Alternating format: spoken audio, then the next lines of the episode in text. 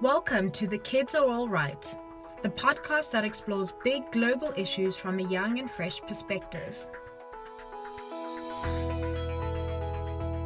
I'm Nolwazim Joacha, originally from South Africa. I moved to Paris, France three years ago to pursue a master's degree. I'm a news enthusiast and have always been interested in what young people think and are doing to address some of the things I read about in the news.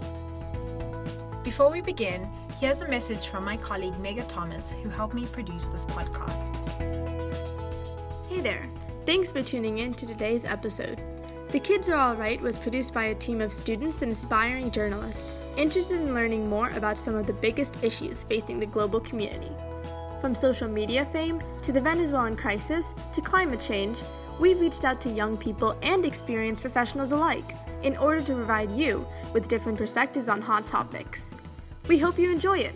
Share your thoughts with us on Twitter at Kids All Right News or on Instagram at Kids Are All Right News. Tel Aviv is one of the most gay friendly cities in the world and it's seen as the center of LGBT rights in the Middle East. However, if you go about an hour and 15 minutes inland to Jerusalem, the atmosphere isn't quite the same. Not every sector in Israeli society embraces the gay community.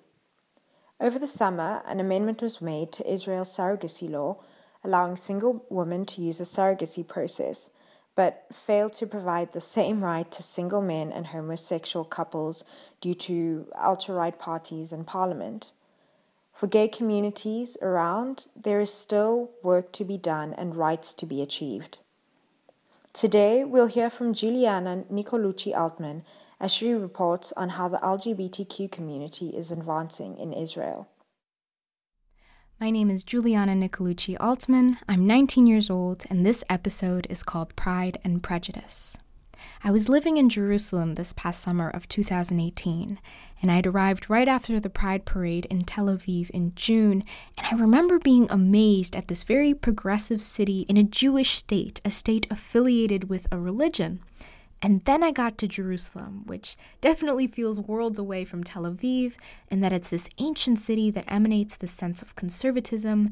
It's incredibly holy for three of the world's major monotheistic religions. And I just asked myself, you know, how is the gay community able to exist, much less thrive, alongside religious conservatives in a city like Jerusalem?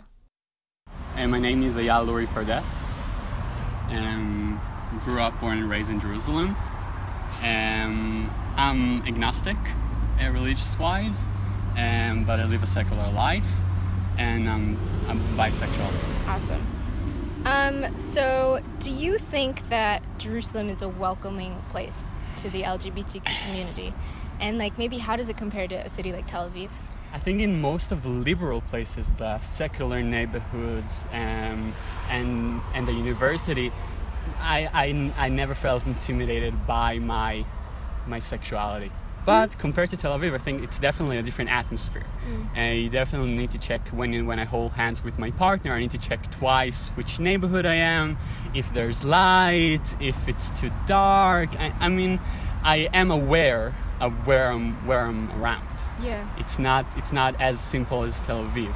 So how was it for you, kind of growing up in this deeply religious city um, as a member of the LGBTQ community? Like, were there any challenges that were posed to you um, that maybe someone else wouldn't face? I only came out when I was 20, 21 in the army, in the military. And I, I it's not that I was in the closet, I just, I wasn't aware um, yet to my sexual orientation. I, maybe I was afraid to ask. I think that in a lot of in a lot of the spaces, even the secular spaces, you need to realize that uh, gay is still it's still like a curse. Do you just personally consider yourself to be an LGBTQ activist? I am. I actually am running for city council. When I first sat down to speak with Eyal over the summer, he was still campaigning. The results of the municipal elections came out on October 30th. Eyal did not get the necessary number of votes to serve on Jerusalem City Council. I think that a major reason that I, I, I, do, I, did that, that I decided to run, is because I wanted to, to make the LGBTQ community in Jerusalem feel like they have a home here mm-hmm. and they have a voice here. Um, so I do. I'm an activist for the last two years in a very intense way in the LGBT community. I think it's it's a struggle that I very much identify with. I think of I think of politics as kind of a bridge that connects problems to solutions. That it's it's our duty to do that. And it's our duty to think how can we make this place more more like home. Um, so maybe what are some things that you've done in the past that you can talk about that you may have done for the, the LGBTQ community here? I mean, I think I think that the two main things that uh, I found that were very much activist is when I guided a group of teenage LGBT um, in Bet Shemesh, which is a very conservative suburb next to Jerusalem, and to guide a group of 20 teenagers that deal with a lot of difficulties around gender, around their sexual identities, in a very conservative place that is similar to the atmosphere in Jerusalem. Uh, I think that you really you, you, understand that the cliche that when you change a, a person's life, you change like a whole world. It is accurate. It's a cliche for a reason. It's incredible. The second thing is when I uh, worked in the only gay bar in Jerusalem. And a lot of people, when they're questioning themselves, they look for the gay bar because they understand this is a place where they might find someone. And if they're not getting the atmosphere that the community is a community, is in a safe community without sexual harassments, um, um, without without um, violence, and they can be themselves. I think that this is was a crucial point to understand when, while I was working the bar for a year. What do you think are some major changes that could be made in Jerusalem to make it more of an open and um, inclusive society? I think education. It's the first. It's the first tool. Um, I think that you need you need to make programs that include all all kind of families and all kind of orientation in every system of education in Israel because you have four. You have Arabic education, you have ultra-Orthodox education, you have religious education, and you have secular education. And in secular education, you have some conversation about it in most places, but it should be it should be uh, across every kind of sector in the society to make it uh, to make this message clear. And I think this is a challenge that we need to face.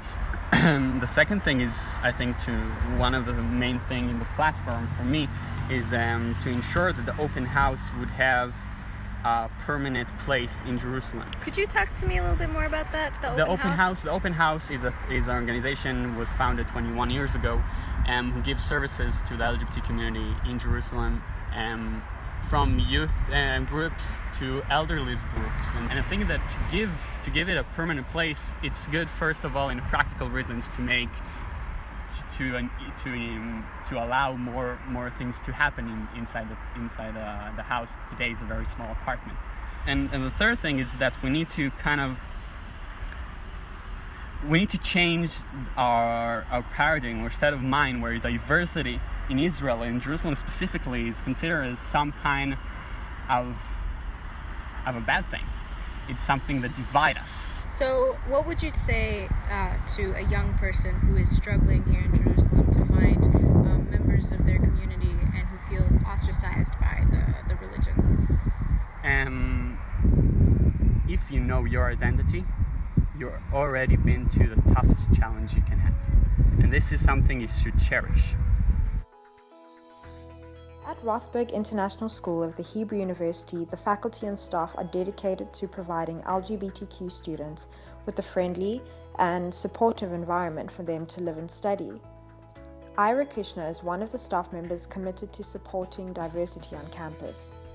Kirschner is director of the Office of Student Life and serves as the Diversity and Inclusion Officer. Giuliana reached out to him to get a better understanding of the gay community in Jerusalem.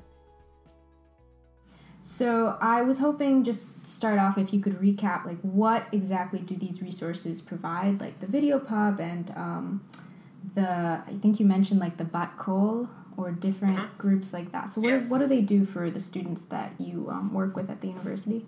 So first of all, we have, I think, the same secular resources that exist all over the world. Whether if it's the one uh, gay bar slash pub, which is yes, the video, um, which I don't frequent um, because it's less my style, although I do appreciate its value. Um, and what's cool about it is it definitely attracts a very diverse crowd. Um, we also have a, uh, let's see, there's a queer cafe and also a queer owned diner and a few other uh, queer friendly uh, locations, but that's the uh, the way that the, the resources exist, at least the, the social uh, the social ones. Beyond that, there's the Jerusalem Open House for Pride and Tolerance. They're a very important space, and there there are um, uh, spaces like it in other cities in uh, in Israel. The Tel Aviv one also being called an open house. I don't know Okay. if in other cities it exists in the same format. The other resources that I think are unique for Jerusalem, but definitely not uh, only in Jerusalem, are the religious resources for queer people. Mm-hmm. Right. Most significantly, Chavruta, which is for, for queer men, and Batkol, which is for queer women.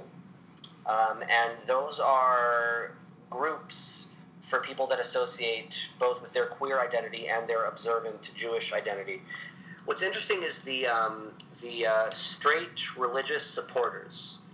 These are straight people that come from a modern Orthodox background, and what they're saying is we recognize the complexity of, of religion and queer identity, but we also recognize the fact that the queer community is comprised of our brothers and sisters, our cousins, our friends, our neighbors, our children, possibly, and, and we support them. I think it's more important and more of a challenge to speak to the people that aren't our allies. Um, and it's impossible to ask them for anything, really, because even the ones that are accepting of us and tolerant of us, gee, thanks, they're afraid of, of how we are threatening the Jewish family, the normal family, the natural family. They're terrified of that. So, what do you think can be done? Um, and this doesn't only apply to um, the situation of the LGBTQ community in Jerusalem, but to facilitate these kinds of dialogues in such a polarized um, environment.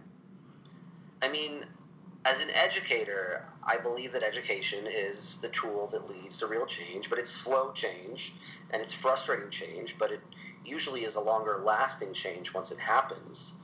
And I also think that it's a, there's like a snowball effect here.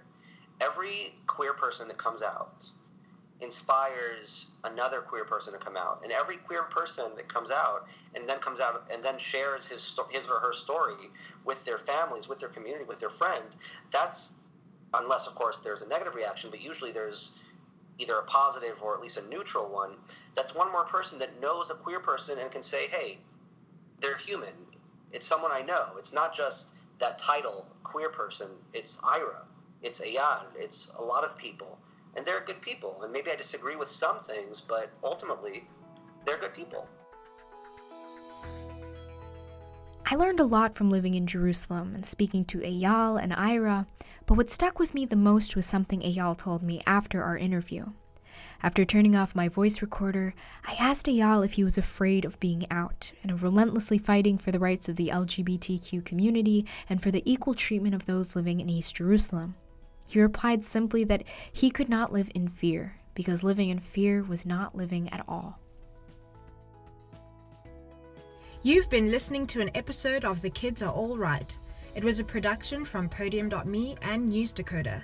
Tell us what you thought of this episode by tweeting us at Kids All Right News.